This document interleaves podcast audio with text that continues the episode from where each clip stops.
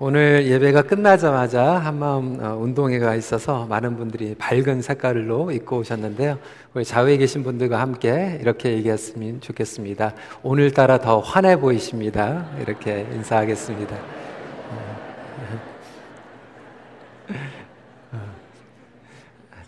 매주 이렇게 입는 것도 괜찮을 것 같아요. 어, 저도 좀 편안하게 복장으로 입고 나왔습니다. 음, 오늘 야고보서 이유 있는 신앙 왜 그래야만 합니까? 세 번째로 왜 말씀대로 행해야 합니까? 라는 제목으로 잡아왔습니다. 하나님은 우리의 삶 가운데에서 신령한 복을 주시길 원하십니다. 흔히들 기독교를 받는 신앙이다라고 이야기를 합니다. 어, 무엇을 받는가? 은혜를 받아야 되겠죠? 어, 하나님의 말씀과 진리를 잘 받아야만 합니다. 아, 그리고 복을 잘 받아야 돼요. 어, 어떤 분들은 제가 복 얘기하니까 이제 세상에서 추구하는 복이라고 생각할 수 있는데 성경에서 얘기하고 있는 것은 아, 하늘에서 부어주시는 신령한 복이라고 이야기를 하고 있습니다. 사랑하는 성도 여러분, 우리 예수님 자체가 복이심을 믿으시기 바랍니다. 예수님이 복음입니다. 그래서 예수님과 가까이 나가는 것이 어, 복이라고 하는 것이죠. 그래서 은혜도 잘 받아야 되고 말씀도 잘 받아야 되고 이 복을 잘 받아야 되는데 그 잘 받았는가 제대로 받았는가를 어떻게 알 수 있는가? 결국 그 사람들의 삶의 반응을 통해서 알게 됩니다. 그 반응은 말씀대로 살아가는 삶이에요. 그래서 성도가 말씀대로 정말 살아가려고 몸부림을 치고 또 씨름을 하는 그 모습을 보면 아, 그분이 은혜를 제대로 받고 있구나 라고 하는 것을 측정할 수 있다라고 하는 것이죠. 내가 정말 은혜 안에 거하고 있는가 궁금하신 분들은 과연 내가 이 말씀을 가지고 씨름하고 있는가를 질문해 보면 바로 대답이 나오게 됩니다. 말씀 안에 거하는 사람들은 복을 받아요. 그리고 복을 받으면 또 말씀대로 살아갑니다. 말씀대로 살아가면 또 복이. 그러니까 이게 계속해서 번식하게 돼, 된다라고 하는 거죠. 그러다 보니까 신앙생활을 하면서 어떤 분들은 정말로 풍성한 복 가운데 살아가시는 분들이 있고 어떤 분들은 신앙생활을 하는데 너무나도 황폐한 삶 가운데 거하시는 분들이 있습니다. 오늘 본문의 25절에 보니까 이렇게 이야기하고 있습니다. 자유롭게 하는 온전한 율법을 들여다보고 있는 자는 듣고 잊어버리는 자가 아니요. 실천하는 자니 이 사람은 그 행하는 일에 복을 받으리라. 그래서 우리가 말씀대로 행하면 복을 주신다라고 약속하고 계시는데 과연 그 이유는 무엇인가 함께 나누길 원합니다. 첫 번째로 하나님의 말씀이 복의 기준이기 때문에 그렇습니다. 성도 여러분, 저와 여러분들은 지금 post modern 시대를 살아가고 있습니다. post modern 시대를 살아가는 가운데에서 가장 큰 특징이 뭐냐면 상대주의입니다. 당신에게는 그게 옳지만 나에게는 그것이 옳지 않습니다라고 이야기하는 것이 상대주의.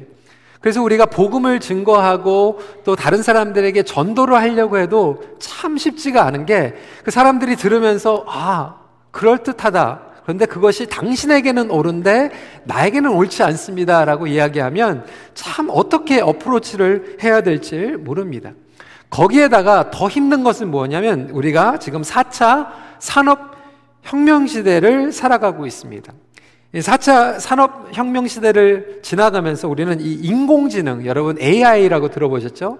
Artificial Intelligence의 기술이 발달이 되어 있습니다. 그러다 보니까 여러분 지금도 TV에 보면 스마트 TV, 전화기에도 스마트폰에 거기 안에 메모리 장치가 다 있어가지고 여러분들이 어떠한 웹사이트에 자주 들어가는지 단어만 쳐도 이제는 뻔히 여러분들이 어디에 관심이 있는지 알고 그 페이지가 이렇게 오픈이 되는 거예요. 자동차 garage도 전화기로 이제는 컨트롤 할 수가 있고 집을 떠나서 휴가를 가도 집안의 temperature를 버튼을 눌러가지고 이제 컨트롤 할 수 있는 그런 시대를 살아가고 있습니다. 우리 어르신들 이제 연세가 드셔가지고 이제 눈이 잘 안 보이고 이제 운전을 잘 못하면 어떡하나 걱정하시는 분들이 있는데 이제 5년, 10년만 지나면 이제 자동차도 AI 기준에 의해서 이제 교회 오시는 것도 걱정 안 하셔도 돼요. 차에다가 이제 교회 버튼만 딱 누르면 차가 그냥 자동적으로 교회 오고 그리고 또 집 버튼을 누르면 집에 갔다가 이제 장 보러 가는 데다가 이제 마켓만 딱 누르면은 장 보러 갈 수 있는 그런 시대가 열릴 것입니다. 여러분 얼마나 편하시겠어요? 그래서 우리 어르신들이 이제 교회 오는데 걱정이 없겠다 생각을 했다가도 아, 내가 잘못 생각하고 있는 거구나. AI 시대가 오면은 차라리 교회 아예 안 나오고 버튼만 누르면은 그냥 화면에 그냥 교회 경치가 딱 나오면서 그냥 집에서 그냥 컴퓨터로 그냥 예배를 다 드릴 수 있는 그런 시대가 오는 게 아닌가라는 그런 생각을 했습니다. 아마 큰빛교회 4대 담임 목사로는 청빙 안 하셔도 될 것 같아요. 그냥 컴퓨터 칩만 딱 집어넣으면은 예전에 돌아가신 우리 옥하는 목사님이 딱 나타나가지고 설교도 하시다가 하영조 목사님이 나타나가지고 설교도 하다가 조금 더 고전으로 들어가면 말틴 루터가 와가지고 설교도 하고 요한 칼빈의 그 육성으로 설교를 하고 아니 요한 칼빈도 필요 없어요. 예수님이 virtual reality로 복장을 하고 나타나서 산상수훈을 쫙 하면서 설교를 할 수 있다라고 하는 거죠. 근데 여러분, 예수님께서 만약에 virtual reality를 해가지고 산상수훈을 정말로 멋있는 목소리로 전한다고 해도 여러분들의 삶이 바뀌지 않을 수 있다라고 하는 거예요. 우리는 말씀의 홍수의 시대를 살아가면서도 그 말씀의 권위를 따르지 않고 있는 데 있다라고 하는 거예요. 이 AI가 무서운 건 여러분 그 알파고 그 바둑 사건을 보셨잖아요. 이제는 인간이 기계를 만들었는데도 기계가 인간의 기준을 따르지 않고 기계가 스스로 그 기준을 만들고 가치관을 설정하는 그러한 무서운 시대가 찾아오게 된다라고 하는 거예요. 근데 이미 그 무서운 시대는 우리가 살아가고 있다라고 하는 거예요. 하나님께서 우리를 창조하시고 하나님께서 우리를 말씀으로 구속해 주시길 원하시는데 그 말씀의 기준을 우리는 떠나서 인간이 스스로 기준의 가치관을 결정하고 우리 멋대로 살아가고 있다라고 하는 거죠. 심지어는 교회 안에서 그리스도인들도 말씀의 홍수 시대에 그 좋은 말씀들을 다 듣고 있지만 우리의 삶 가운데에서 메마르고 황폐하며 살아가고 있는 모습이 말씀을 알고 있지만 말씀의 권위를 떠나서 내가 기준을 성하고 내가 가치관을 설정하면서 살아가고 있다라고 하는 거죠. 그러니까 자기 모순에 빠진 그리스도인의 삶을 살아가고 있다라고 하는 거예요. 제대로 된 믿음은 무엇인가? 말씀을 듣는 것으로 끝나는 것이 아니라 말씀을 듣고 말씀의 권위에 순종해서 그 기준으로 행하는 삶이야말로 온전한 신앙으로 살아가는 삶인 줄 믿으시기 바랍니다. 그러니까 하나님의 말씀은 불변한 거예요. 그 기준을 인간이 절대로 바꿀 수가 없어요. 그러니까 하나님만이 유일한 기준임을 믿으시길 바랍니다. 그래서 우리의 삶을 이발리에이트 하시는 분, 우리의 삶을 평가하시는 분은 하나님 단 한 분 뿐이라고 하는 것이죠. 그래서 우리의 삶을 마감했을 때 정말 잘 살았다. 이 정도면 열심히 살았다. 이 정도면 정말 소명 따라 살았다라고 하는 것은 우리의 가치가 우리의 기준이 아니라 창조자 하나님만이 우리의 삶을 온전하게 평가하신다라고 하는 거예요. 근데 우리는 착각하면서 살아가죠. 이 정도면 괜찮아. 이 정도면 나는 잘 살아가고 있는 거야. 여러분 속지 마십시오. 주님의 기준을 떠나서 말씀의 기준을 떠나서 우리가 그렇게 위로하며 모든 것들을 누리고 산다라고 해도 우리에게는 참 평강이 없습니다. 이번 주에 우리 교회에서 함께 전도서를 읽고 있지 않습니까? 네, 전도서 6장 2절에 이런 말씀이 있습니다. 같이 한번 읽어볼까요? 시작. 어떤 사람은 그의 영혼이 바라는 모든 소원에 부족함이 없어 재물과 부여와 존귀를 하나님께 받았으나 하나님께서 그가 그것을 누리도록 허락하지 아니하셨으므로 다른 사람이 누리나니 이것도 헛되어 악한 병이로다. 여러분, 우리가 지금 살아가고 있는 세상은 100년 전보다 더 많은 것들을 누리고 있어요. 물질적으로도 음식으로도 잊고 있는 것도 더 풍요한 삶을 살아가고 있어요. 교회 시설도 100년 전, 200년보다 더 호화로운 시설 가운데서 예배를 드리고 있어요. 그런데 우리가 영적으로 더 충만합니까? 물질적으로 많이 있다고 해서 우리의 삶이 정말로 행복합니까? 그렇지 않다라고 하는 거예요. 이 전도서 말씀을 보니까 그 모든 것들을 다 가지고 있고 소원에 부족함이 없도록 가지고 있는데도 그것을 하나님께서 누리도록 허락하지 않으시면 못 누린다라고 하는 거예요. 이것이 바로 심각한 영적인 병입니다. 오늘날 많은 그리스도인들이 삶 가운데서는 물질과 편리함 가운데에서 풍성함을 가지고 있는데 하나님께서 주시는 복을 누리지 못하고 있는 영적인 비극 가운데 살아가고 있어요. 그것이 병이라고 하는 거예요. 여러분 한번 생각해 보십시오. 하나님께서는 여러분들에게 복을 부어주시길 원해요. 그렇다면 여러분 일주일 동안 살아가시면서 정말 행복하셨습니까? 그 복을 충분히 듬뿍 받고 살아가셨어요? 왜 그렇지 못했죠? 우리는 말씀의 기준을 붙잡고 살아간 게 아니라 여전히 이번 주에도 세상의 기준대로 막 따라간 거예요. 말씀의 기준을 붙잡고 살아가면 하나님께서 신령한 복을 부어주신다라고 약속해서 말씀하고 계시는데도 불구하고 그 약, 말씀이 기준이 된 게 아니라 세상의 기준이 돼버린 거예요. 나의 가치관이 기준이 된 거예요. 이 세상의 성공이 기준이 된 거예요. 이 세상이 가 지고 있는 행복의 기준이 우리의 기준이 되어 버렸다라고 하는 것이죠. 근데 여러분, 그것이 일주일이 아니라 여러분 평생이라고 한번 생각해 보세요. 평생 동안 여러분들이 나름대로 기준을 세우고 가치관을 세우고 열심히 걸어간 것 같은데 나중에 삶이 마감된 후에 주님 앞에 섰을 때 하나님께서 주신 기준과는 너무나도 멀어져 있는 삶을 살아갔다 한다면 그거만큼 악한 병이 없다라고 하는 거죠. 저는 우리 흔빛교회 모든 분들이 정말 하나님의 말씀이 삶의 기준이 되어서 그 말씀 가운데에서 충만한 복을 누리시기를 간절히 소원합니다. 그리스도께서 진정한 복이 되신다라고 이미 말씀을 드렸습니다.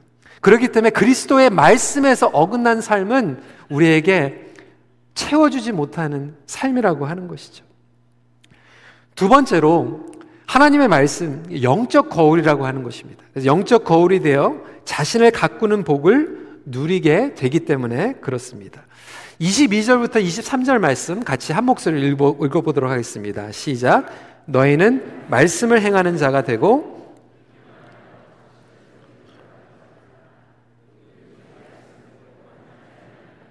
그는 거울로 자기의 생긴 얼굴을 보는 사람과 같아서. 그러니까 이 성경 말씀이 우리에게 거울이라고 설명을 하고 있어요. 영적 거울.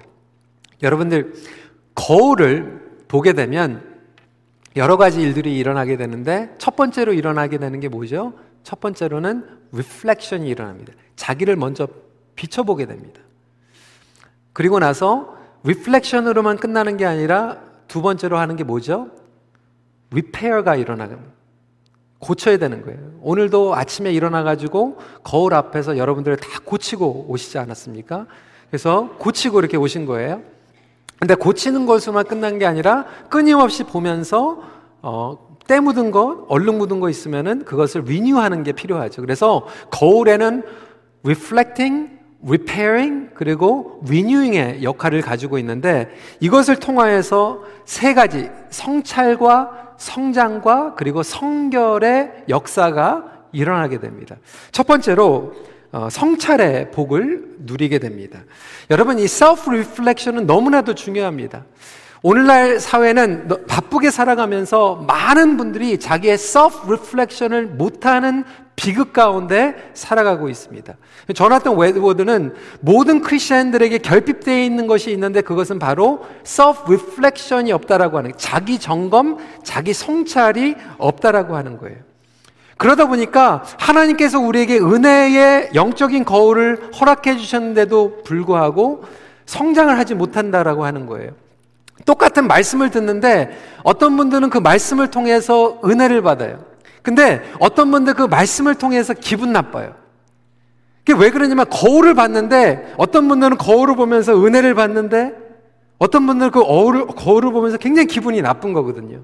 그 왜 기분이 나쁘겠어요? 거기 등장한 모습이 누구죠? 자기거든요. 근데 그 self reflection을 하지 못하니까 우리가 삶 가운데에서 불편해지고 성장을 하지 못한다라고 하는 거예요.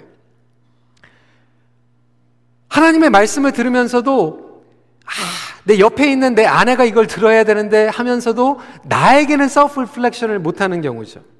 어느 분이 저한테 찾아왔어요. 아, 목사님 참 답답해. 우리 목장에 갔는데 정말 우리 목장 식구들이 듣는 걸 못 해요. 들어주지를 않아요. 자기들 얘기만 하는 거예요. 그래서 계속해서 저한테 이제 컴플레인을 한 시간 동안 하시고 나서 제 얘기는 안 듣고 가셨어요. 그러니까 다른 사람들은 아, 리스닝을 못한다 그러면서 정작 자기를 리스닝을 못하는 거죠. 그런데 그것을 통해서 이제 저에게는 두 가지 이제 딜레마가 있는 거죠. 아, 왜 본인은 못 들으실까? 이렇게 생각할 수도 있지만, 아, 다 저럴 수 있구나. 나는 어떤가? 왜 저분은 못하실까라고 얘기하는 게 아니라 저렇게 다 함정에 빠질 수 있으니까 나도 빠질 수 있구나라고 볼 수 있는 게 self reflection이라고 하는 거예요. 그러니까 남이 평가하는 자기의 모습 가운데에서 우리는 착각 가운데 살아갈 수 있어요. 자신은 다르다라고 생각하는 거예요. 오해 가운데서 살아가는 거예요. 하나님의 말씀을 보면서 정말 잘못된 것들을 계속해서 보는데 자기는 못 봐. 그러니까 self reflection이 없다 보니까 모순 가운데 오해 가운데 빠져들게 되는 거죠. 고대 사회에서 사용된 거울은 오늘날에 보는 그 투명한 거울이 아니었어요. 막 윤을 부지런하게 낸 청동이나 구리로 되어 있었습니다. 그래서 한 번 보는 것으로는 안 되고 아주 주의 깊게 조심히 세심스럽게 봐야지만 자기 얼굴을 볼 수 있었어요. 마찬가지로 하나님의 말씀이라고 하는 것은 대강 봐가지고 되는 것이 아니라 말씀을 제대로 보는 사람들은 그 말씀을 묵상하면서 먼저 하나님 말씀을 통해서 기준이 되고 자기를 보게 되는 거예요. 아, 내가 이런 모습이 모순이구나. 내가 이게 잘못되었구나. 우리가 reflection 해야 될 부분들이 무엇입니까? 오늘 성경에 보니까 우리는 죄인이라고 얘기하고 있어요. 우리 안에 죄가 있다라고 하는 거예요. 그래서 그 악이 있는데 그것도 그냥 악이 아니라 넘치는 악이라고 이야기를 하고 있습니다. 줄줄줄줄 흘러나오는 넘치는 악이라고 하는 거예요. 여러분 한번 생각해 보세요. 어저께 밤에 세수했다고 해서 오늘 아침에 세수 안 해도 되는 게 아니에요. 왜? 밖에 안 나가고 더러운 것들을 안, 만, 안 만져도 잠자면 여러분 우리 몸에서 눈곱도 나오고 콧물도 나오고 입에서 뭐 나와요. 밖에 안 나가도 나온다라고 하는 거예요. 마찬가지로 저와 여러분들은 죄인이기 때문에 우리 안에 철철철철 넘쳐나는 악이 있다라고 하는 거예요. 어저께 세수했다고 해서 오늘 깨끗한 게 아니고 이게 나오기 때문에 우리는 끊임없이 오늘도 말씀으로 말미암아 나의 안에 나오는 넘치는 악을 봐야 된다라고 하는 거예요. 그것을 보지 못하니까 잘못된 악의 눈곱으로 보고 잘못된 악의 언어로 행동하다 보니까 다른 사람들만 정죄하면서 끝나게 된다. 다 잘못됐다라고 하는 거예요. 그런데 자기는 몰라. 자기는 못 보는 거예요. 여러분 갈등 가운데서도 이 reflection이 필요하지 않습니까? 여러분 부모님들이 자식 때문에 막 속상하고 정말 꼴 보기 싫은 부분들이 왜 그래요? 자녀들은 부모의 reflection입니다. 그 자녀들을 통해서 정말로 안타까운 나의 모습을 계속 보는 거거든요. 관계에서도 이 갈등이 일어나고 정말 못마땅한 일들이 일어나면 왜 그렇습니까? 내 안에 이슈가 있기 때문에 그래요. 내 안에 갈등과 나의 안에 상처가 있기 때문에 그렇죠. 근데 그것을 보지 못하는 self reflection이 안 일어나는 거예요. 그래서 말씀을 읽을 때 정말로 지식적으로 읽는 것도 중요하지만 말씀을 통해서 정말 은혜 받으신 분들은 내가 고쳐야 되는구나. 자기 성찰과 자기 점검을 하게 되고 자기의 죄를 깨닫는 사람들은 절대로 다른 사람들을 정죄할 수가 없어요. 왜? 나부터 고쳐야 되는데. 나부터 멀었는데. 반대로 쉽게 다른 사람들에게 공격적으로 나가는 사람들은 자기를 못 보는 거죠. 20절 말씀에 사람이 성내는 것이 하나님의 의를 이루지 못함이라. 끊임없이 그 넘치는 그 분노. 말씀의 거울을 통하여서 자기 안에 넘치는 악을 보면 그것이 먼저 영적인 축복임을 믿으시길 바랍니다. 여러분들이 말씀을 통해서 괴로우면 아, 내가 말씀을 지금 제대로 보고 있구나. 여러분 자신을 깨닫고 여러분들이 자신의 그 약점들을 깨닫게 되면 말씀을 제대로 보고, 보고 계시는 거예요. 그게 안 보이면 말씀을 제대로 못 보고 있는 거죠. 그 자기를 성찰할 수 있는 사람들은 거기에서 머무르지 않아요. 두 번째 단계로 갑니다. repairing이 일어나게 돼. 성장이 일어나게 됩니다. 두 번째로 성장의 복을 누리게 됩니다. 21절 말씀 같이 읽도록 하겠습니다. 시작. 그러므로 모든 더러운 것과 넘치는 악을 내버리고 너의 영혼을 능히 구원할 바 마음에 심어진 말씀을 온유함으로 받으라. 그러면 우리에게 성장과 성숙이 일어나게 되죠. 그러니까 우리가 성도들로 왔다라고 하는 것은 더 이상 평가자가 되는 게 아니에요. 방청객이 되는 게 아니라 연기자가 되고 선수가 되는 거예요. 행위자가 되는 것이죠. 청취자가 되는 게 아니에요. 근데 세상 사람들은 성공을 추구하지만 하나님께서는 우리에게 성장을 요구하십니다. 성장을 하다 보면 물론 성공을 할 수도 있겠죠. 하지만 하나님께서 가지고 계시는 관심은 인간의 성공은 아니죠. 성장이 없는 성공은 기초나 내용물이 없는 모래 성과 같은 것입니다. 실속 없이 겉으로만 드러나는 것이죠.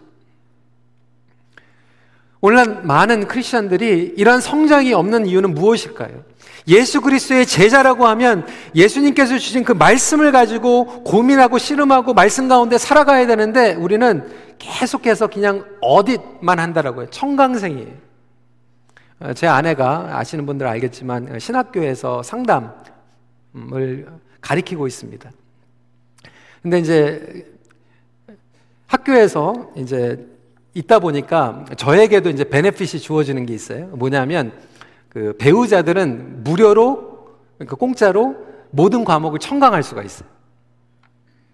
이제 이제 물론 바쁘니까 이렇게 잘 하지는 못하는데 이제 신학교를 졸업한 지 한 18년 정도 됐으니까 그래도 끊임없이 좀 배워야 되겠다는 생각에 한 번은 이제 월요일 날 아침에 오, 벌써 3년 전 일입니다. 월요일 날 아침에 어느 과목을 이제 청강을 해가지고 들어갔어요. 그러니까 우리 교회 교육 전도사님도 두 분이 이제 거기 계신데 제가 딱 들어가니까 좀 놀라시더라고요. 근데 좀 아무래도 제가 딱 들어가니까 공부하는 자세가 좀 달라지더라고요. 어, 근데 이제 들어갔는데 저는 너무나도 편했던 게 왜 그러냐면 너무나도 이게 청강이 편하더라고요. 숙제를 안 해도 돼요. 교과서를 안 읽어도 돼요. 그리고 열심히 막 paper 쓰고 있는데 저는 paper도 안 써도 돼요. 그리고 피곤한 날은 안 가도 돼요. 그렇게 해가지고 제가 한 과목을 청강을 했어요. 그런데 저희 졸업해 보니까 나간 것 같은데 배운 게 없는 거예요. 거기 앉아 있었는데 저에게는 성장이 없는 거예요. 왜 그렇습니까? 정말 예전에 그 크레딧을 받고 텍스북을 읽고 거기 안에서 막 그것을 소화해내고 페이퍼를 쓸 때는 아 안에 성장이 있었고 배움이 있었고 깨달음이 있었는데 청강하면서 그냥 가고 싶으면 가고 안 가고 싶으면 안 가고 책을 안 읽어도 되고 그렇게 캐주얼하게 나가다 보니까 성장이 없는 거예요. 오늘날 너무나도 많은 그리스도인들이 교회 안에 제자가 되는 게 아니라 청강생으로 앉아 있다라고 하는 거예요. 오고 싶으면 오고, 뭐 숙제도 없고, 말씀과 씨름할 필요도 없고, 안 나오고 싶으면 안 나오고, 그 가운데서 왜 나는 이 성장이 없을까? 그렇게 질문하고 계시는 분들이 있다라고 하는 거예요. 성도 여러분, 하나님께서 우리에게 말씀을 주셨을 때는 우리에게 자신을 살펴보고, 내가 10년, 20년 동안 제자리에 머물러 있는 게 아닌가. 왜 누구는 6개월만 성경 공부해도 그리고 말씀 가운데에서 정말 뜨거워지고 헌신하고 정말 주님의 그 감동 가운데에서 되살아나는 역사가 있는데 나는 20년 동안, 30년 동안 맹맹하게 이렇게 그냥 제자로 걸음만 하고 있는가? self reflection을 하면서 우리 자신을 보게 되는 거죠. 그리고 나는 성장해야 되겠다라고 하는 그런 다짐을 하게 된다라고 하는 거죠. 하나님께서 우리에게 영적인 머스를 주시길 원하십니다. 때로는 인생이 힘들죠. 어려운 상 가운데서 하나님 앞에 나아갑니다. 하나님께서 우리에게 주시는 것은 말씀을 보라는 거예요. 말씀을 통해서 우리를 훈련시키고 성장시키십니다. 어느 한 이야기예요. 시골에 통나무 집에 한 남자가 있었는데 참 병약한 남자였습니다. 근데 그 집 앞에는 큰 바위가 있었습니다. 그 바위 때문에 집을 출입하는 게 너무 힘들었어요. 하나님께 이제 계속 컴플레인을 하는 거죠. 어느 날 하나님께서 꿈에 나타나셨어요. 사랑하는 아들아, 네 집 앞에 있는 바위를 매일 밀어라. 이렇게 말씀하셨대요. 그때부터 희망을 가지고 매일 아침에 일어나자마자 바위를 그냥 전심을 당해가지고 막 밀었어요. 8개월이 지났어요. 근데 점차 자기 꿈에 회의가 생기는 거예요. 왜냐하면 바위가 안 옮겨진 것 같거든요. 그래서 그 바위의 위치를 자세히 측량을 했는데 그 결과 1인치도 안 움직여질 거예요. 얼마나 기가 막혀요. 낙심이 된 거죠. 그래서 그냥 현관 앞에 앉아가지고 그동안에 이 8개월 동안에 자기의 헛수고가 너무나도 억울해가지고 엉엉 울면서 하나님 너무하십니다. 이렇게 컴플레인을 한 거예요. 하나님께서 다시 나타나셔가지고 사랑하는 아들아 왜 이렇게 슬퍼하냐? 하나님 때문이에요. 제가 8개월 동안 이 바위를 밀었는데 이 바위가 하나도 움직이지 않았어요. 그러니까 하나님께서 이렇게 말씀하시는 거예요. 사랑하는 아들아, 내가 너에게 언제 바위를 옮기라고 했니? 나는 너에게 그냥 바위를 밀으라고 했다. 그러니까 바위를 푸시하라고 했지 바위를 무브하라고 얘기한 게 아니다. 집에 들어가가지고 한번 거울을 봐라. 거울을 봤더니 자기 몸에 막 근육이 있는 거예요. 그리고 생각해보니까 8개월 동안 잠을 너무나도 잘 잔 거예요. 자기의 몸이 너무나도 성장해 있는 거예요. 그러니까 그 남자는 이 바위를 옮기려고 생각을 했는데 하나님께서 원하신 것은 바위를 옮긴 게 아니라 바위를 밀면서 이 사람을 변화시키고 성장시키셨다라고 하는 거죠. 우리가 뭐 말씀을 읽는다고 해가지고 갑자기 우리 자녀들이 뭐 대학에도 잘 들어가고 뭐 승진이 일어가고 그런 축복을 하나님께서 말씀하시는 것이 아니라 이 말씀을 가지고 고민했더니 우리가 더욱더 하나님 안에서 영적인 근육이 생겨져 버린 거예요. 예수님을 더 알아간 거예요. 하나님의 마음을 깨닫게 된 거예요. 나의 마음이, 나의 생각이, 나의 생각이 바뀌어져 버린 그런 놀라운 역사가 일어나게 됐다라고 하는 거죠. 저는 여러분 삶 가운데서 이러한 성장이 있기를 간절히 축원합니다. 세 번째로 성결케 되는 복을 누리게 되죠. 영적 거울을 통해서 우리 안에서만 나오는 죄악을 아, 주님 앞에 가지고 나가는 것이 아니라 치유받는 것이 아니라 이 세상을 살아가면서 묻는 얼룩들이 있어요. 때가 있어요. 죄로 오염된 세상을 살아가면서 물들 수밖에 없다라고 하는 거예요. 오늘 우리가 하나님 앞에 다짐을 하고 세상에 나가면 세상에 갔더니 세상의 물결에 의해서 요 정도 흘러나가 있는 거예요. 쓰러져 나가 있는 우리의 생각과 우리의 마음을 계속해서 이 영적인 거울을 통해서 우리 자신을 비춰보고 얼룩지고 때무는 것들을 깨끗하게 씻어내는 성결케 되는 축복을 우리가 누리게 된다라고 하는 거죠. 27절에 보니까 새 속에 물들지 아니하는 그것이니라. 그러니까 거울을 보고 자신을 영적으로 가꾸어 나갈 때 우리는 자유케 돼요. 하나님의 축복 가운데에서 놀라운 능력이 우리 삶 가운데서 충만케 됨을 믿으시길 바랍니다. 마지막으로 어떠한 이유인가? 하나님과 함께 움직이는 참된 경건의 복을 누리게 되기 때문입니다. 많은 분들이 경건에 대한 잘못된 이해를 가지고 계세요. 여러분, 제가 오늘 넥타이를 안 하고 왔어요. 불경건한 목회자입니까? 그렇지 않아요. 왜요? 오늘은 우리 교회가 다 같이 운동복으로 입고 나오기로 했잖아요. 근데 우리는 경건한 것이 자꾸 겉으로 드러나는 모습으로 생각할 때가 많이 있습니다. 26절 말씀이에요. 누구든지 스스로 경건하다 생각하며 자기 혀를 제갈 물리지 아니하고 자기 마음을 속이면 이 사람의 경건은 헛것이라. 그러니까 헛된 경건이 있다라고 하는 거예요. 그리고 참된 경건이 있어요.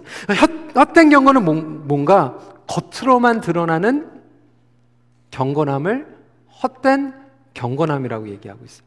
교회 안에서만 거룩하게 보이는데 교회 바깥에서는 전혀 맥을 못 치는 게 헛된 경건이에요. 창피한 현실이지만 오늘 북미의 바나 리서치를 통해서 교인들을 상대로 해서 설문조사를 했어요. 그 결과 교회가 그리고 지도자들이 영적으로 주일날 감동은 잘 주고 있는데 실제적으로 교회 바깥에서 월요일부터 토요일까지 성도들이 어떻게 살아가야 되는가에 대한 길잡이를 제대로 못하고 있다라고 하는 거예요. 저도 동의해요. 다시 말해서 주일날 우리가 은혜는 받는데 감동은 받는데 so what? 월요일부터 토요일까지 어떻게 살아간 근데 월요일부터 토요일까지 살아가는 게 경건이라고 하는 거예요. 주일날 한 시간 여기 앉아가지고 양복 입고 예배 드리는 게 경건이 아니라고 하는 거죠. 야고보서는 실제적인 삶에서의 참된 경건이야말로 복음의 영향력이라고 설명을 하고 있습니다. 27절 말씀 같이 읽도록 하겠습니다. 시작. 하나님 아버지 앞에서 정결하고 더러움이 없는 경건은 곧 고아와 과부를 그 환난 중에 돌보고 또 자기를 지켜 세속에 물들지 아니하는 그것이니라. 점잖게 예배를 드리는 것도 중요하지만 교회 바깥에서 정말 우리 삶 가운데서 도움이 필요한 사람들에게 사랑을 나눠주는 것이 경건이라고 일관성을 가지고 끊임없이 우리에게 설명하고 있습니다. 책에서 읽은 내용이에요. 두 마리의 나귀가 길을 걷고 있었어요. 어느 날 작은 나귀가 그날따라 몸이 너무나도 아픈 거예요. 자기 짐을 조금 나누어 줘달라고 큰 나귀에게 부탁을 했어요. 근데 그 큰 나귀는 자기 짐도 무거운데 내가 왜 네 짐까지 들어주냐 그래서 그 부탁을 들어주지 않았어요. 결국 얼마 지나지 않아서 작은 나귀는 길에서 죽고 맙니다.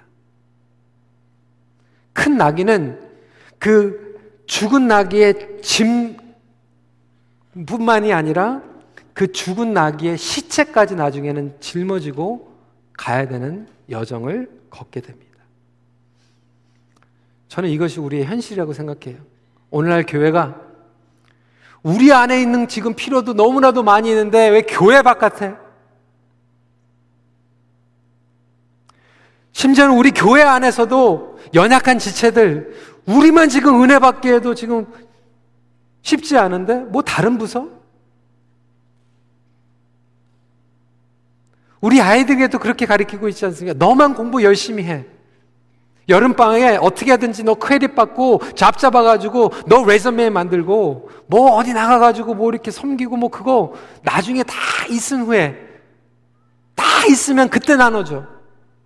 근데 여러분, 그게 우리 자녀들을 살리는 것 같잖아요. 그런데 결국은 우리 자녀들이 그것 때문에 죽어요. 우리 교회 안에서 우리가 가지고 있는 것들 먼저 챙기는 게 우리 교회를 살리는 것 같은데 여러분 성경적으로 보면요. 우리가 살 길은요. 우리가 부족하지만 나눠주고 바깥에 있는 사람 그리고 우리 안에 있는 사람들 연약한 사람들 같이 계속해서 같이 가주는 거예요.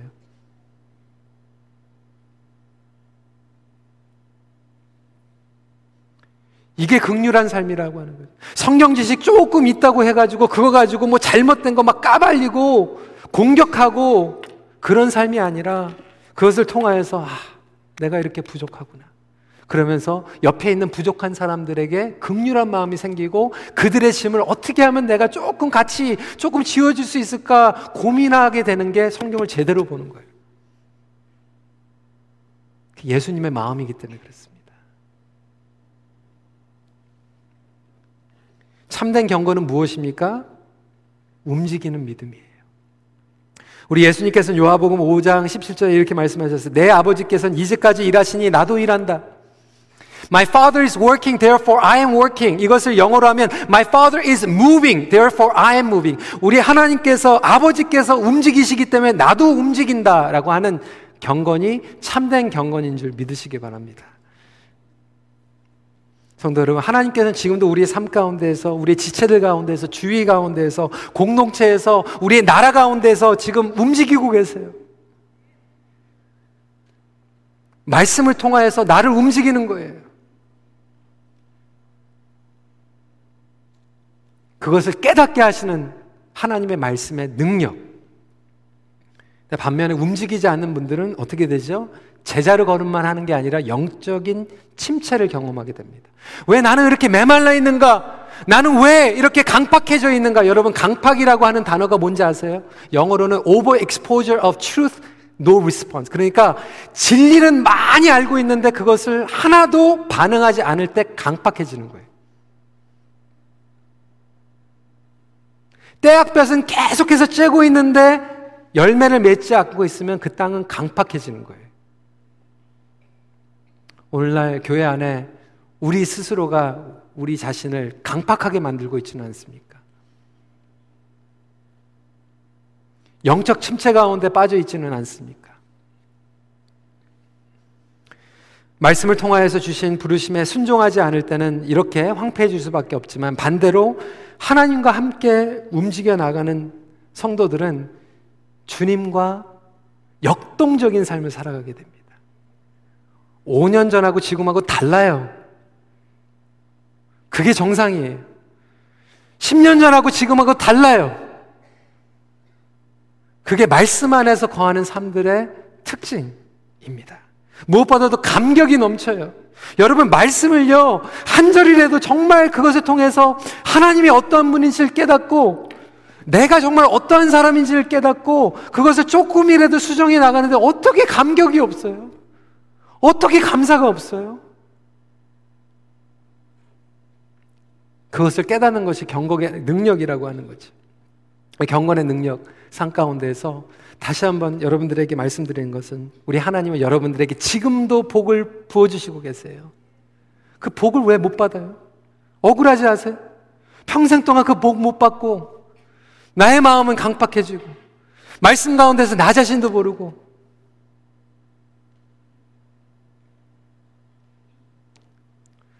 이번에 우리 목자 목, 아, 목녀 수양회를 갔다 이제 와서, 와서 어저께 우리 목녀들과 영혼의 대화에 대해서 아, 나눴습니다. 많은 분들이 이제 대화를 하면서 그냥 표면적이고 이제 진부적인 표면에서 끝난다라고 하는 거죠. 우리 목녀들에게 이제 질문할 수 있는 것들을 알려드렸어요. 가장 힘든 것들이 무엇입니까? 올해 이번 주를 지나가면서 가장 힘들었고 여러분들에게 염려와 두려움을 주는 것은 무엇입니까? 근데 그 가운데서 더 중요한 질문은 뭐냐면 그 어려움을 통하여서 What have you learned about yourself? 예, 저희 집에서는 우리 애들이 뭐를 실수를 하거나 잘못하면 항상 그 질문 하, 마지막에 하거든요. What have you learned about yourself? 당신의 자신에 대해서 무엇을 깨달았느냐?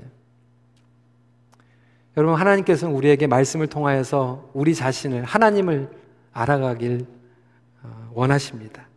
그럴 때 저와 여러분들은 끊임없이 성장할 수 있을 것입니다. 삶의 기준을 회복하십시오. 성장하십시오. 그리고 하나님과 움직여 나가십시오. 말씀을 정리합니다.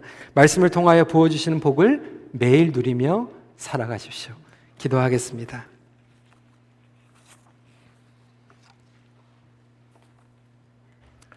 오늘 말씀을 생각하면서 여러분,